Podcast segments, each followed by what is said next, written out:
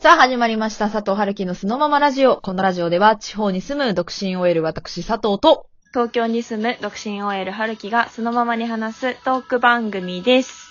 はい。はい。今日はね、ちょっと健康について話していきたいなぁと思ってます。すごい、なんか一気にさ、なんか、試して合点的な雰囲気が出てきたね。まあもうさ、うちら20代も、まあ、後半に差し掛かってきて、はいわけですよ、いろいろ。毎年の健康診断とかさ。まあ、結構私楽しみなんだよね、毎年の健康診断。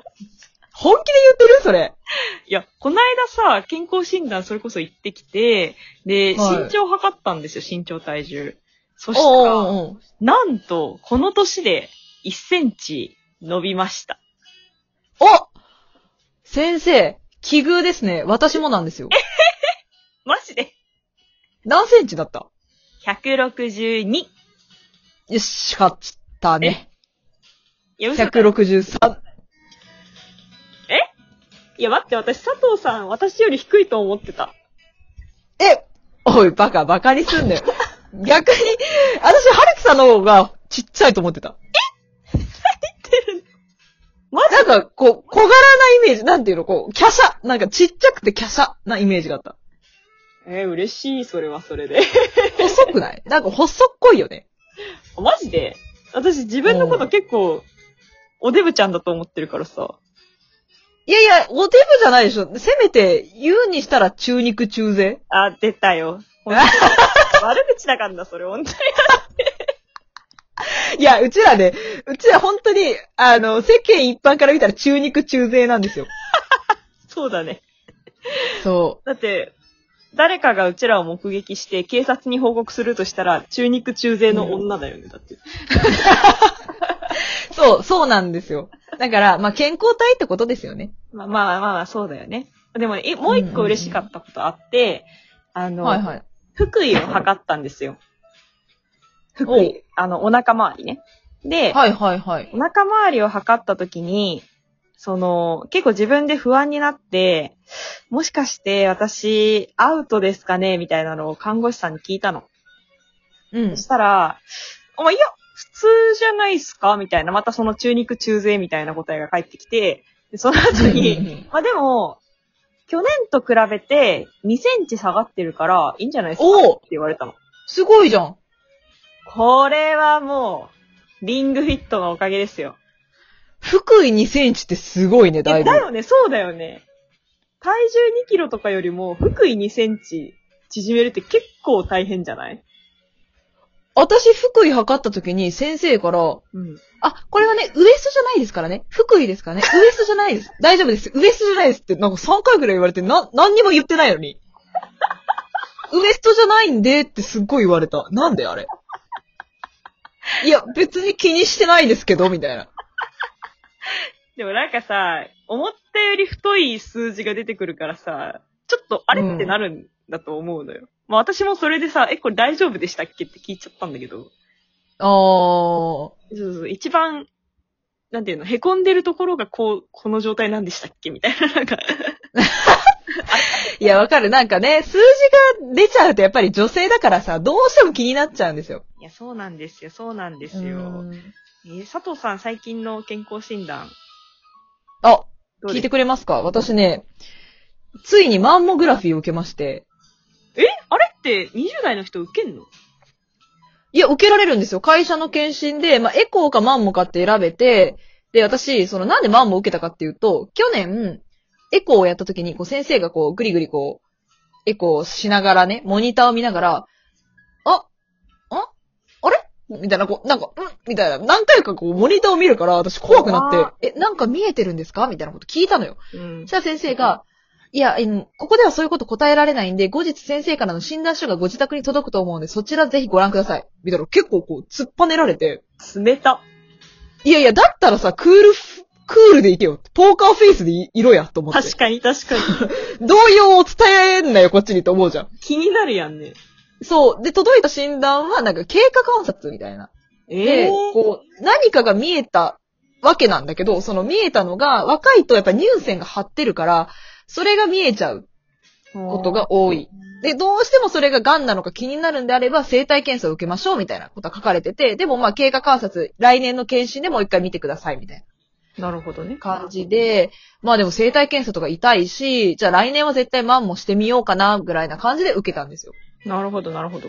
そう。で、友達にね、私、あのー F カップの女がいるんですけど、わあ、羨ましい。ね、F カップの女がですよ、受けたんです、検診をね。うんで、彼女が、もう痛すぎて泣いたとあ、そうだよね。痛いって言うもん。言って、で、マジかと。で、彼女が F で泣いたんなら、私 D カップは絶対に痛いだろうと。さりげなくもう佐藤さんのカップ数バレたからね。いや、もういいです。想像してください。性欲爆発して泣いてる女は D カップです。会社の後輩に聞いたのよ。その子は B カップぐらいかなあんまりこう大きくない子だったんだけど、うんもう、脇腹の肉を持ってこられるわ、脇下の肉持ってこられるわ、なんならお腹の肉を持ってこられてえめちゃくちゃ痛かったです、みたいな。ええで、そんな地獄みたいな検査があんのかと思って、うん受けたんですよ。うん。結果言いますけど、うん。全然痛くなかった。なんでよ。びっくり。え、それは、超びっくりえ。それってさ、佐藤さんが単純になんていうの、痛みに耐性が強いとかではなくて。いやいや、まあ、それもあるのかもしれないんだけど、多分ね、ちょうどいいんだよと思うのよ、サイズが。もう、マンモに適したサイズ感。もう、むぎゅってされて、ウィーンみたいな。カシャッみたいな。で、まあ、ギューってされてる痛みはあるけど、別に、うんいでてて、いでててってわけでもなく、こう、普通に、うんあー、はいはいはい、はい、はいはいはい、みたいな感じなのよ。へえ、そんなレベルなんだ。そう。だから結論言わせてもらうと、D カップの人は安心してマンモグラフィー受けてくださいってことです。いやー、私はちょっとその近いサイズだから、なんかちょっといい情報聞いたなーって感じ。おー、いいんじゃない？多分、はるきさんいいと思うよ。割とぴったり、ぴったりだと思うい。いけるかな？いけると思う。で、そういう、こう、検診の話とか、なんかありますか？うんまあ、検診というか、その検査っていう話で、一個思い出した話があって、はい、はい。昔、私、内視鏡を仕事でね、入れる機会があって、で、はい。その、まあ、し、待って、仕事で内視鏡を入れるっていうのなかなか面白いけどね。まあ、そういう仕事があったんですよ。で、まあ、うん喉のところで内視鏡を止めて、で、私の声帯、声を、声のところを見るっていうので、あの、へえ。そう。で、まあ、内視鏡をまず入れるっていうのも、もう、な結構仕事で入れてるから、患者さんとして入れてるわけじゃないから、先生もね、な、なんか結構時間に追われてるってこともあって、じゃあ麻酔しますって言って、綿棒みたいなのバッバって鼻の両穴に突っ張って、多分、鼻から入れるってこと？そう。そうそう無理無理無理無理まずね、その麻酔も、どう考えたって、多分片方ずつの穴に順番に入れていくようなものなのよ。それを多分ね、時間ないから、両穴に同時にぶっ刺されて、うわ うわーと思いながら、で、まあでもそれはね、まあインフルの検査みたいな感じで突っ込まれーる。はいはい。でそれ抜抜かれて、麻酔効いてきて、じゃあ、あの、内視鏡入れましょうっつって内視鏡入れて、で、喉のところで内視鏡を止めて、あの、声帯見ながら、その、震えてるところをちょっと見たいから、なんか喋ってくれって言われて、その、うん内視鏡が喉で止まってる状態のまま、喋ったりしてたのね。はい。で、結構頑張ったんですよ。あの、入れたことある人わかると思うけど、結構辛いんですよ、本当に。おうおうおう痛そそう、あの、喉に何かが刺さった状態で声発するのって結構辛くっう。て。うわー、うん。そうそれで、でも頑張って、まあ、低いところから高いところまで声をちょっと出してみてくださいとかいろいろやって、いうんろいろ頑張って声出して、体張って、で、じゃあ、あり、ありがとうございました、で、私のサンプルが欲しいって言われて、で、協力したんだけど、後日先輩に、あれどうなりました？って言ったら、ああ、春樹の生態な、結構個性的すぎて使えんかったから、あの、一個も使ってないわって言われて、えー、ひどい。あんなに頑張ったのに？私さ、痛すぎて涙出てきたんだよ。それなのにって思って。へー。でも本当になんか個性的な生態だったらしくって、ちょっと通りにくいというか、あんまり大きい声が通らないというか、あの、まあ、大きい声をそもそも出しづらい生態らしくて、なんか確かに、あの、笑い声とかは結構私大きいんですけど、あの、うんうん喋ってる時とか、基本人に聞き直されることが多くて、あ えー、みたいな。なんてなんてって。何？ん？って言われることがめちゃくちゃ多いの。で、はいはいはい。なんか、ちゃんと喋れみたいな感じで、たまに言われたりとかしてたんだけど、もうね、これで、あの、お医者さんからもおお墨付きでね、そういうクレームが来た時は、もう、あ、もう私、医者から言われてるんで、そういう声が通らないっていうのが、あの、私のやる気がないせいではなくて、そういう声だということをね、声を大にして、それこそ、主張していきたいなと思いましたね、本当に。へえ、個性的な生態ってなんかさ、あの、声優さんが言われたら喜びそうなセリフだよね。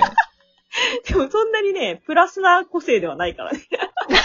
通りにくい。通りにくいっていうね、マイナス面に働くんだそうそうそうそうそう。